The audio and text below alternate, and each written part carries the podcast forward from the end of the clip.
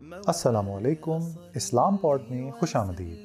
جس میں ہم ہر ہفتے آپ سے تعلق رکھنے والے معاملات اور دنیا میں رونما ہونے والے واقعات کو اسلامی نقطہ نظر سے پیش کرتے ہیں۔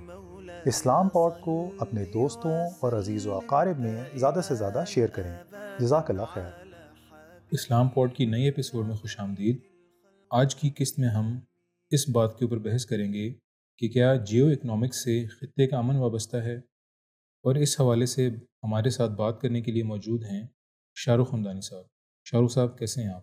الحمد للہ اللہ کا شکر ہے۔ اچھا شاہ رخ صاحب اپنی بات کا آغاز میں اس نئی ڈیولپمنٹ کے ساتھ کروں گا کہ حال ہی میں یہ ایک نئی خبر سامنے آئی کہ دسمبر دو ہزار بیس میں بھارت نے پاکستان کو بیک چینل مذاکرات کی دعوت دی۔ اور یہ بات سامنے رکھی کہ دونوں ملکوں کے درمیان پائی جانے والی تناؤ کی جو کیفیت ہے اس کو ختم کرنے کی طرف قدم بڑھانے چاہئیں اور اس کے ساتھ ہی ساتھ ان تمام زیر التوا تنازعات اور معاملات جو کہ دونوں ممالک کے درمیان موجود تھے، جن کے اندر مسئلہ کشمیر جو ہے وہ ایک خصوصی حیثیت رکھتا ہے، ان تمام مسائل کو بات چیت کے ذریعے حل کرنے کی ضرورت پہ زور دیا گیا۔ تو اس حوالے سے آپ کا تجزیہ کیا ہے؟ دیکھیں، یہ جو خبر باہر آئی ہے، پہلی بار تو یہ ہمیں یہ ایک انگریزی جریدہ ہے ڈان اس میں پڑھنے کو ملی۔ فہد حسین کا ایک آرٹیکل تھا۔ اس میں اس نے نام نہ لیتے ہوئے جو ہے وہ کسی سینئر سیکیورٹی عہدے دار کا بتایا کہ جی ان کی طرف سے یہ بتایا گیا ہے جرنلسٹ کمیونٹی کو کہ بھارت نے دو ہزار بیس کے اواخر میں یعنی دسمبر دو ہزار بیس کے اندر پاکستان کو یہ آفر کی تھی کہ ہم مذاکرات کرنا شروع کر دیتے ہیں اور اس کے ذریعے امن و امان کی جو صورتحال ہے، اس کو بحال کرنے کی طرف ہم پیش قدمی کرتے ہیں۔ تو پاکستان نے اس آفر کو فوراً یعنی قبول کیا اور اس کے بعد سے بتایا جاتا ہے کہ پاکستان کی اور بھارت کی جو انٹیلیجنس کمیونٹی کے جو سینئر عہدے داران ہیں وہ وقتاً فوقتاً جو ہیں وہ ان کی ملاقاتیں جو ہیں وہ آپس میں رہی ہیں۔ اور ان مذاکرات کو قبول کرنے کے نتیجے میں پاکستان کی جو عسکری قیادت ہے اس کی طرف سے کیا سٹانس آیا ہے یہ ذرا سمجھنے کی ضرورت ہے۔ کیونکہ جنرل باجوہ نے ابھی کچھ عرصے پہلے کچھ صحافیوں کے ساتھ ایک لمبی ملاقات کی اور اس میں وہ ان صحافیوں کو بتاتے ہیں کہ ہمیں آرٹیکل دو سو ستر سے اتنا مسئلہ نہیں ہے جتنا کہ آرٹیکل پینتیس اے سے مسئلہ ہے۔ یعنی آرٹیکل دو سو ستر وہ آرٹیکل تھا جس کے ذریعے بھارت نے کشمیر کو دراصل اپنی ریاست کے اندر ضم کیا ہے۔ اور آرٹیکل پینتیس اے وہ آرٹیکل تھا کہ جس کے ذریعے بھارت جو ہے وہ ایک دوسری ریاست کے شہریوں کے طور پہ دیکھ رہا ہوتا تھا کشمیریوں کو۔ تو بھارت کے کسی اور شہری کو یہ اجازت نہیں ہوتی تھی کہ وہ وہاں پر نوکری کر سکے یا جائیداد خرید سکے۔ آرٹیکل پینتیس اے وہ آرٹیکل تھا جس کی وجہ سے جو کشمیر کا جو ڈیموگرافک جو ایک حلیہ تھا وہ نہیں تبدیل ہوا۔ یعنی آپ کو نظر آتا ہے کہ انیس سو سینتالیس سے لے کر اب تک وہاں پہ اکثریت مسلمانوں کی ہی ہے۔ اسپیشلی جو کشمیر ویلی ہے اور اس کے ایڈجسٹنٹ جتنے بھی علاقے ہیں وہاں پہ۔ لیکن اس پہ پاکستان کا شروع سے لے کر سٹانس یہ تھا کہ چونکہ یو این کے اندر کمزور قسم کی جو قراردادیں منظور ہوئی ہوئی ہیں جو کہ بائنڈنگ بھی نہیں ہیں جس پہ پاکستان کی جو عسکری قیادت ہے اور اس کے ساتھ ساتھ جو سول قیادت قیادتیں بھی رہی ہیں وہ اب تک ریلائی کر رہی تھیں کہ اگر تو حق خود ارادیت حاصل کرنا ہے کشمیریوں نے جو کہ ایک اسٹیٹڈ پالیسی تھی۔ تو اس کے لیے چونکہ ڈیموگرافکلی حلیہ جو اس پورے خطے کا ہے، اس میں مسلمانوں کی اکثریت ہے، تو اگر آپ وہاں پہ پلیبیسائڈ کرتے ہیں، تو اس کے ذریعے جو ہے وہ ایک زیادہ چانس ہے کہ وہ پاکستان کے ساتھ شامل ہونے کو توقیت دیں۔ اور چاہے یعنی ان قراردادوں کے اندر کوئی بھی جان نہ ہو، اور ہمیں پتہ بھی ہے کہ ستر سال سے یہ معاملہ یو این نے نہیں اٹھایا، نہ اس کو جو ہے وہ نہ یہ ہم سمجھتے ہیں کہ مسلمانوں کے لیے جائز ہے کہ وہ ایسے اداروں کی طرف دیکھیں جو کہ جن پہ کفار کا غلبہ ہے۔ کیونکہ اللہ سبحانہ تعالیٰ رستہ نہیں دیتے کفار کو مسلمانوں کے اوپر۔ اور ہم اسی طرح یہ پالیسی نہیں رکھ سکتے کہ ہم کفار کے اداروں کی طرف دیکھیں کہ وہ ہمیں ریلیف پرووائڈ کریں اور ہمارے کشمیری بھائیوں کو وہ آزاد کرائیں۔ That said article two seventy کے اوپر کمپرومائز کرنا اتنا بڑا ایک یو ٹرن ہے عسکری قیادت کی طرف سے جس کو سول قیادت نے بھی قبول کیا ہے۔ کیونکہ دراصل ہیں تو یہ دونوں سیم پیج پہ نا۔ اب اس کا مطلب یہ ہے کہ چاہے ظاہری طور پہ بھی چاہے سمبولکلی بھی اب ہم یہ کہہ رہے ہیں کہ ہم نے بھارت کا کشمیر کے اوپر جو قبضہ ہے اس کو جائز تصور کر لیا ہے۔ بس ہماری التجا یہ ہے بھارت سے کہ وہ اس کا جو ڈیموگرافک جو حلیہ ہے اس کو تبدیل نہ کرے۔ اور یہ کوئی ایسا نہیں ہے کہ یہ کوئی بالکل نئی چیز ہو لگ ایسے رہا ہے کہ اس سے پہلے جو اسلام آباد کے ایک تھنک ٹینک کے اندر جنرل باجوہ نے خطاب کیا تھا اور انہوں نے تب یہ بات کی تھی کہ اب ہمیں ماضی کو دفن کر دینا چاہیے۔ تو دراصل وہ یہ کہنا چاہ رہے تھے کہ اب ہم یعنی ہم جو پاکستان کے مسلمان ہیں وہ یہ تصور کر لیں کہ دراصل ہم نے کشمیر کو بھی دفن کر دیا ہے۔ کشمیر بھارت کا حصہ بن گیا ہے اور اب امید نہ لگائی جائے ہم سے یعنی عسکری اور سول قیادت سے ہم سے امید نہ لگائی جائے کہ ہم مسئلہ کشمیر کے اوپر کوئی سخت قدم اٹھائیں گے۔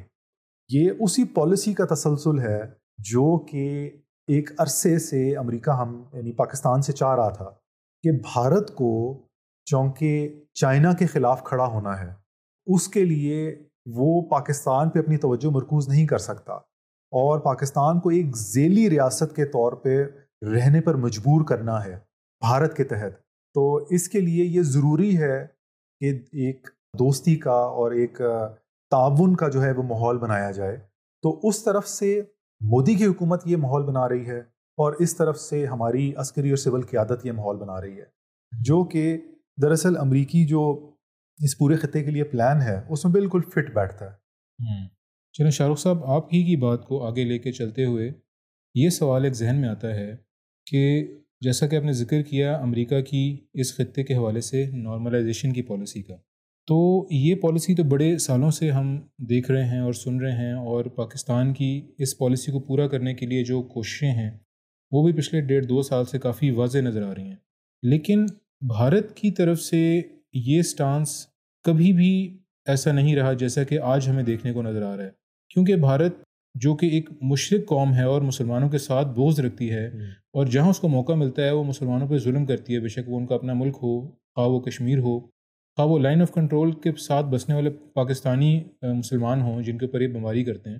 تو بھارت کو ایسی کیا ضرورت محسوس ہوئی کہ وہ پاکستان کو بات چیت کے ذریعے سے مسئلے حل کرنے کی طرف دعوت دے؟ دیکھیں جب سے بھارت کا لداخ کے اندر چائنا کے ساتھ مسئلہ ہوا تھا جس میں اس کے کئی درجنوں فوجی بھی مارے گئے تھے اور بھارت کو یہ مجبور ہونا پڑا کہ وہ اپنی ایک سٹرائک کور پاکستان کے بارڈر سے نکال کر جو چائنا کے ساتھ اس کا بارڈر لگتا ہے شمال کے اندر ادھر وہاں پہ اپنی وہ اسٹرائک کور کو ڈپلوائے کر دے۔ جس کی وجہ سے بھارت نے یہ محسوس کیا کہ اس کی جو پاکستان کے ساتھ جو اس کی جو انڈر بیلی لگتی ہے وہ ایکسپوز ہو جاتی ہے۔ یعنی کہ جو بھارت کا مغربی بارڈر اور پاکستان کا مشرقی بارڈر ہے اس میں پہلی بار ایسا ہوا ہے کہ دونوں اطراف میں جو افواج ہیں ان کی تعداد ون ریشو ون ہو گئی ہے۔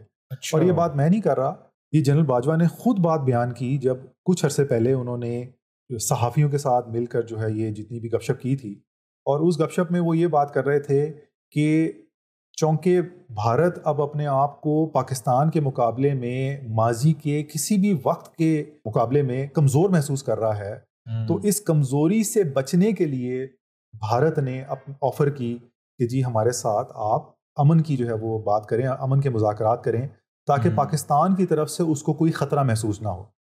لیکن مسئلہ یہاں پر یہ ہے کہ ہماری عسکری قیادت نے بجائے یہ کہ اس کو ایز این اپرچونٹی دیکھیں کہ بھارت دو فرنٹس کے اوپر جو ہے وہ انگیج ہے اور اپنے آپ کو کمزور محسوس کر رہا ہے اور اب ہمارے پاس یہ اپرچونٹی ہے کہ ہم ان علاقوں کو بھارت کے تسلط سے نکال سکیں جہاں پہ مسلمانوں کے ساتھ ظلم و ستم ہو رہا ہے۔ لیکن جنرل باجو صاحب کا بیان یہ تھا کہ اگر بھارت ہم مغربی فرنٹ کے اوپر کمزور محسوس کر رہا ہے تو ہم معاشی طور پر کمزور ہیں اور ہمیں جیو اکنامکس کے ذریعے اپنی معیشت کو جو ہے وہ مضبوط کرنا ہے۔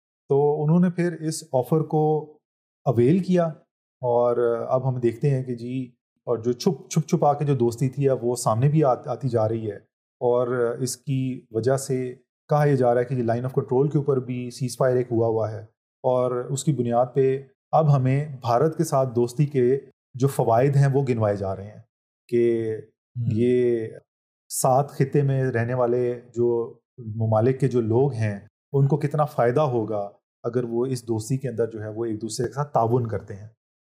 شاہ صاحب، آپ کی ہی بات کو آگے لے کے چلتے ہیں۔ آپ نے جیو اکنامکس کا ذکر کیا اور باجو صاحب نے بھی صحافیوں کے ساتھ اپنی بات چیت میں اس جیو اکنامکس کے اوپر زور دیا اور اس کے فائدے گنوائے۔ اور کہنے والے یہ بھی کہتے ہیں کہ یہ جیو اکنامکس کو ایز اسٹریٹجی امپلیمنٹ کرنے کے نتیجے میں پاکستان کی معیشت بھی مضبوط ہوگی اور ایک خوشحالی بھی آئے گی۔ تو آپ اس حوالے سے کیا کہتے ہیں؟ دیکھیں سننے کو تو یہ لفظ بڑا کوئی بھلا معلوم ہوتا ہے نا کہ معیشت پہ آپ فوکس کریں ہمارے لوگ چونکہ غریب ہیں تو ان کی غربت دور ہوگی اور آپ جو ہے وہ اس پورے خطے کے ٹریڈ کے ہب کے طور پر بن جائیں۔ جس طریقے سے کوشش ہم نے کی ہے کہ خنجراب سے لے کر کراچی اور گوادر تک جو ہے وہ ایک ٹریڈنگ ہب ہم بن جاتے ہیں۔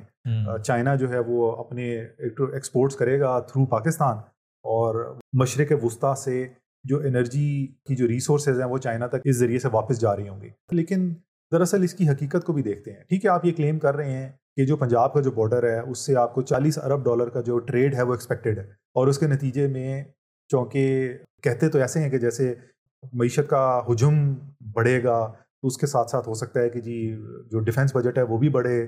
تو آپ کو پھر واگا سے لے کر تورخم تک اور یعنی آگے سینٹرل ایشیا تک جو پاکستان جو ہے وہ ایک کوریڈور ایک ایکسیس کے طور پر کام کر رہا ہوگا۔ صحیح۔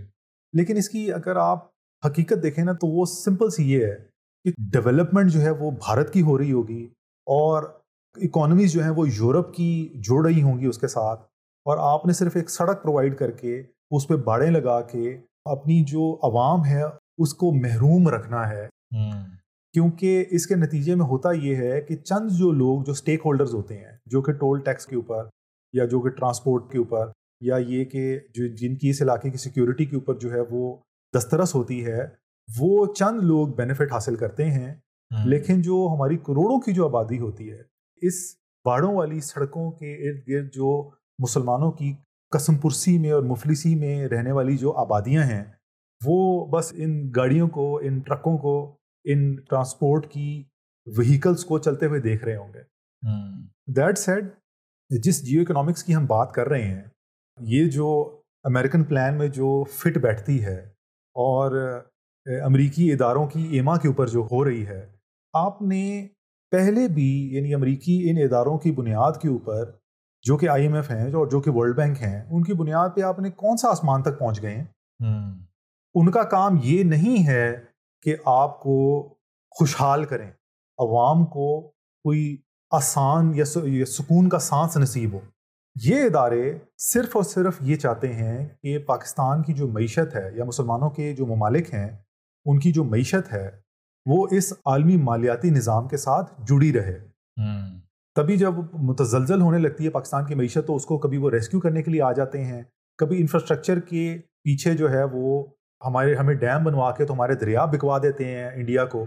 تو یہ جو ادارے اور ان کی جو پالیسیز ہیں جس کا ایک حصہ جیو اکنامکس بھی ہے اس کے نتیجے میں آپ یہ قطعی طور پہ امید نہ رکھیں کہ اس کی وجہ سے کوئی پاکستان کے عوام کو کوئی ریلیف ملے گا۔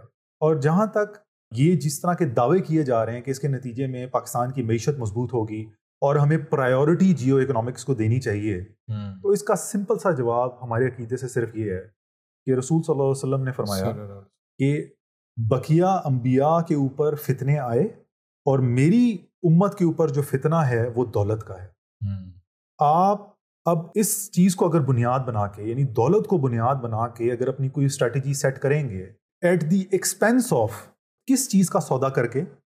کعبے کا طواف کرتے ہوئے رسول صلی اللہ علیہ وسلم نے فرمایا کہ واللہ کعبہ تیری بڑی حرمت ہے لیکن اس مسلمان کے خون سے بڑھ کر نہیں جو کہ ناحق بہایا جائے۔ یعنی کہ ہمارے حکمران اور ان کے ہواری چند ڈالروں کے بدلے جیو اکنامکس کے نام پر اس چیز کو جس کو رسول صلی اللہ علیہ وآلہ وسلم نے سب سے زیادہ مقدس گردانا ہے مسلمان کا خون۔ اس کے بہانے میں آپ کردار ادا کر رہے ہیں۔ کشمیر کوز کو آپ دفن کر رہے ہیں۔ اس چیز کو جو کہ آپ کو پرائیورٹی رکھنی چاہیے۔ اس کو صرف چند لوگوں کے مالی مفاد کی خاطر جو ہے وہ دفن کر رہے ہیں۔ یہ ہے اصل میں جیو اکنامکس کہ ایک ایسی چیز کو پرائرٹی دینا جس سے فائدہ صرف چند لوگوں کا ہو اور جو کہ اس پورے خطے کے اندر بھارت کو غلبہ دے دے معاشی طور پر بھی اور اسٹریٹجک لیول پر بھی۔ شاہ رخ صاحب آپ کی باتوں سے تو یہ اندازہ ہو رہا ہے کہ جیو اکنامکس اصل میں حکمرانوں اور ان کے ہواریوں کو چند ڈالروں کے ایوز ملک کی جو سوورینٹی ہے، اس کو گیو اپ کرنے کی بات ہو رہی ہے۔ یعنی کہ حکمرانوں کو مالی فائدہ دو اور ان سے جو مرضی کروا لو۔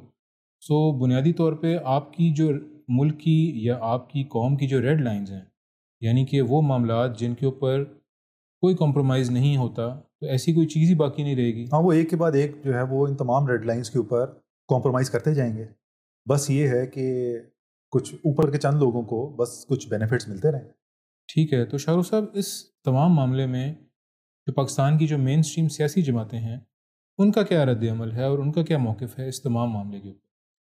دیکھیں جو تو سیاسی جماعتیں ہیں ان کے تو جو ورکرز ہیں یا آپ کو جو ایکٹیوسٹ نظر آتے ہیں سوشل میڈیا کے اوپر ان کو تو یہ معاملہ کسی صورت نہیں بھا رہا۔ یعنی آپ کو نظر آتا ہے کہ جب یہ بیانات آئے بھی ہیں پہلے باجوہ صاحب کا تھنک ٹینک کے اندر اور اس کے بعد جو ہے وہ یہ جرنلسٹ کمیونٹی کے اندر تو اس وقت سے تواتر کے ساتھ جو فار ایگزامپل نون لیگ کے جو ایکٹیوسٹ ہیں اور جو ان کے ورکرز ہیں وہ تو اس کو کشمیر بیچنے کے ساتھ جو ہے وہ جوڑ رہے ہیں اور وہ بڑے کلیئرلی اس حوالے سے بیان کر رہے ہیں۔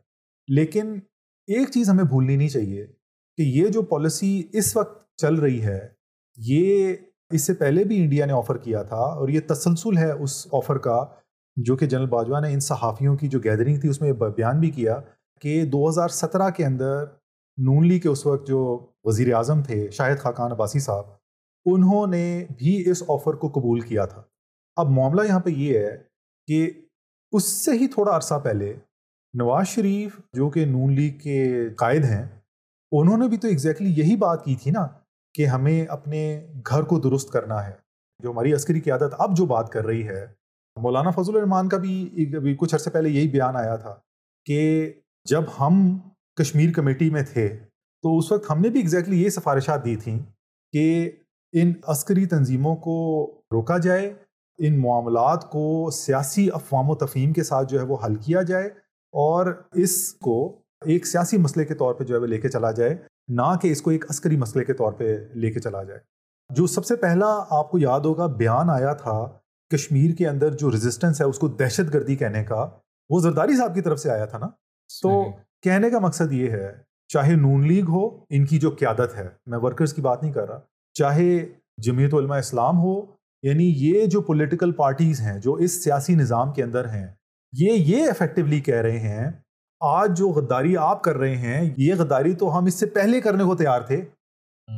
تو اس پورے حمام کے اندر یہ سیاسی جماعتیں اور ابھی کی سیاسی قیادت اور اس کی عسکری قیادت یہ سارے ننگے ہیں۔ ان کا ایک ہی سٹانس ہے۔ اگر ان میں آپس میں تنازعات ہوتے ہیں تو وہ اس وجہ سے ہوتے ہیں کیونکہ یہ آپس میں امریکہ کے فیور کو حاصل کرنے کے لیے ایک دوسرے پر سبقت لے جانے کی کوشش کرتے ہیں۔ جس کی وجہ سے یہ ایک دوسرے کی جڑیں کاٹتے ہیں اور ٹانگیں کھینچتے ہیں۔ ورنہ جتنی اس نظام کے اندر پولیٹیکل پارٹیز آپ کو فور فرنٹ پہ نظر آتی ہیں مین سٹریم کی وہ ساری کی ساری کشمیر بیچنے کو جیو اکنامکس کی بات کرنے کو ایک دوسرے سے سبقت لے جانا چاہتے ہیں۔ شہرو صاحب آپ کی بات سے تو یہی ظاہر ہوتا ہے کہ جتنی سیاسی جماعتوں کے لیڈران ہیں یہ بھی اسی امریکی نارملائزیشن کی پالیسی کو لے کے چلنا چاہتے تھے اور اگر ان کو آج اقتدار ملتا ہے تو شاید وہ اس سے بھی بڑھ چڑھ کے یہ کام کریں۔ اور ہمیں یاد بھی ہے کہ کچھ زیادہ عرصہ نہیں گزرا جب مودی جو ہے وہ نواز شریف صاحب کی جبکہ وہ وزیر اعظم تھے ان کے خاندان کی ایک شادی میں تشریف لائے۔ اور وہ بات جب مین اسٹریم میڈیا پہ آئی تو عوام الناس نے نواز شریف کو مودی کا یار کہا اور اس کو غدار کہا۔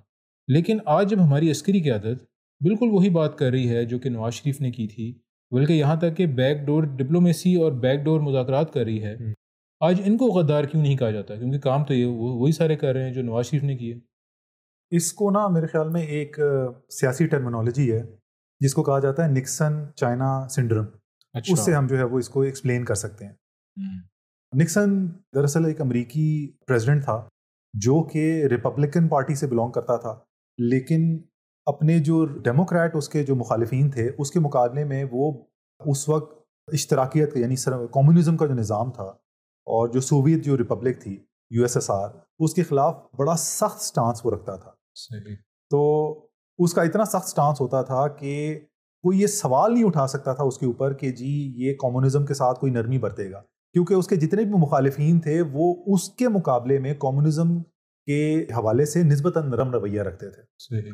تو اب جب نکسن نے پہلی بار ہینری کسنجر کو پاکستان کے ذریعے خفیہ دورہ کروایا چائنا کا اور چائنا بھی ایک کمیونسٹ ریاست تھی تو اس کے جو ڈیموکریٹک مخالفین تھے وہ سوال نہیں اٹھا سکے نکسن کے اوپر کیونکہ سب سے زیادہ مخالف ہی وہ تھا کمیونزم کے مقابلے یہی جو بینیفٹ ہے دراصل میں ہماری جو عسکری قیادت ہے یہ بھی حاصل کرتی ہے۔ اچھا۔ کیونکہ ہماری جو پولیٹیکل پارٹیز ہیں ان کے مقابلے میں جو بھارت کے خلاف اور اسپیشلی حالیہ ادوار کے اندر مودی کے خلاف جو سخت سٹانس ہے، وہ آپ کو عسکری قیادت کی طرف سے نظر آتا ہے۔ اور اسی طریقے سے آپ کو نظر آتا ہے کہ بھارت کے اندر جو بی جے پی ہے، وہ کانگریس کے مقابلے میں پاکستان کے خلاف ایک سخت سٹانس رکھتی ہے۔ تو جیسے ہماری پولیٹیکل پارٹیز جن کا نرم موقف ہے اور جس طرح کانگریس بھارت کے اندر، جس کا نرم موقف ہے پاکستان کے لیے یہ آپس میں اگر دوستی کرنے کی کوشش کریں تو ان کو سخت موقف والی پارٹی جو ہیں وہ بڑی آسانی سے نشانہ بنا سکتی ہیں۔ جبکہ اس کے برعکس ہماری اگر عسکری قیادت اور وہ کوئی بھی پولیٹیکل پارٹی جو ان کے ساتھ سیم پیج پہ ہو جیسے کہ پی ٹی آئی اور اس طرف بھارت کے اندر مودی جب یہ ایک دوسرے سے دوستی کا ہاتھ بڑھائیں تو ان کی جو مخالف نرم موقف والی جو پولیٹیکل پارٹیز ہیں وہ ان پہ پھر تنقید نہیں کر سکتی کیونکہ وہ تو بہرحال ان کے مقابلے میں دشمنی کے اندر ایک کمزور پوزیشن کے اوپر کھڑی ہوتی ہیں۔ صحیح۔ تو شاہ رخ صاحب اس تمام معاملے سے یہ بات سامنے آتی ہے کہ موجودہ سیاسی جماعتیں بھی اور عسکری قیادت بھی اس مسئلہ کشمیر کو عوام کی اور امت مسلمہ کی امنگوں کے مطابق حل کرنے کے لیے سیریس نہیں ہے۔ چونکہ امت مسلمہ یہ چاہتی ہے کہ کشمیری مسلمانوں کو ریلیف ملے اور بھارت کے ظلم و جبر سے ان کو نجات ملے۔ تو اس حوالے سے آپ کیا اسٹریٹجی پرپوز کرتے ہیں کہ یہ کشمیریوں کو اس ظلم و ستم سے نجات کیسے ملے؟ دیکھیں اسلام کی جو فورن پالیسی ہے وہ بڑی کلیئر ہے اس معاملے کے اندر کہ جس چیز کو پرائیورٹی دینی ہے وہ مسلمانوں کو اس ظلم سے آزاد کرانے پہ دینی ہے اور اس کے لیے آپ نے تمام اپنی عسکری اور سیاسی اور سفارتی اور تجارتی جتنی بھی قوتیں ہیں ان کو اس حوالے سے بروئے کار لانا ہے۔ تو اب جبکہ اگر آپ نمبرز گیم کی بھی بات کرتے ہیں حالانکہ یہ میٹر نہیں کرتی تو ون ریشو ون آپ کے پاس ہے افواج کی تعداد دونوں سائڈ کے اوپر۔ اور یہ ہماری عسکری قیادت کو بھی پتہ ہے۔ تو اصل میں آپ زیادہ فیوریبل پوزیشن کے اندر ہیں کیونکہ لائن آف کنٹرول کے اس پار جو آبادی ہے وہ تو نفرت کرتی ہے ان افواج کے ساتھ جو کہ ان کے اوپر مسلط ہیں۔ ان کے جو جوان ہیں وہ تو دراصل آپ کے فیور میں نکلنے کو تیار ہیں۔ کوئی ہمت کرنے والا تو ہو۔ لیکن جو چیز سمجھنے کی ہے کہ ان لوگوں سے یہ امید رکھنا جو کہ دراصل ہمارے مفادات کو بیچنے کے درپے ہیں یہ عقل مندی نہیں ہے۔ تو وہ قیادت جو کہ اصل میں مسلمانوں کی اوپر اسلام نافذ کرنے والی قیادت ہوگی یعنی جب مسلمانوں کی ایک اسلامی ریاست قائم ہوگی خلافت کی صورت میں تو آپ دیکھیں گے کہ اس کی افواج کے ذریعے کیسے کشمیر کو آزاد کرایا جاتا ہے۔ کیسے اس خطے کے اندر سے امریکہ کو نکالا جاتا ہے۔ کیسے ضم کیا جاتا ہے افغانستان کو سینٹرل ایشیا کے ممالک کو تاکہ امت مسلمہ وحدت حاصل کرے؟ کیونکہ ہم یہ اجازت نہیں دے سکتے کلمہ گو مسلمان ہونے کے ناطے کہ ہمارے مسلمان بھائیوں کا قصہ جو ہے وہ ختم کر کے اور ہمارے ان کو بیچنے کے عوض جو ہے وہ چند لوگ جو ہیں وہ اپنا معاشی فائدہ حاصل کر سکیں۔ شرف خمدانی صاحب آپ کا بہت شکریہ کہ آپ نے اس تمام معاملے کو بڑی ڈیٹیل کے اندر ایکسپلین کیا اور اس کے حل کے طور پہ ایک ایکشن پوائنٹ بھی بتایا۔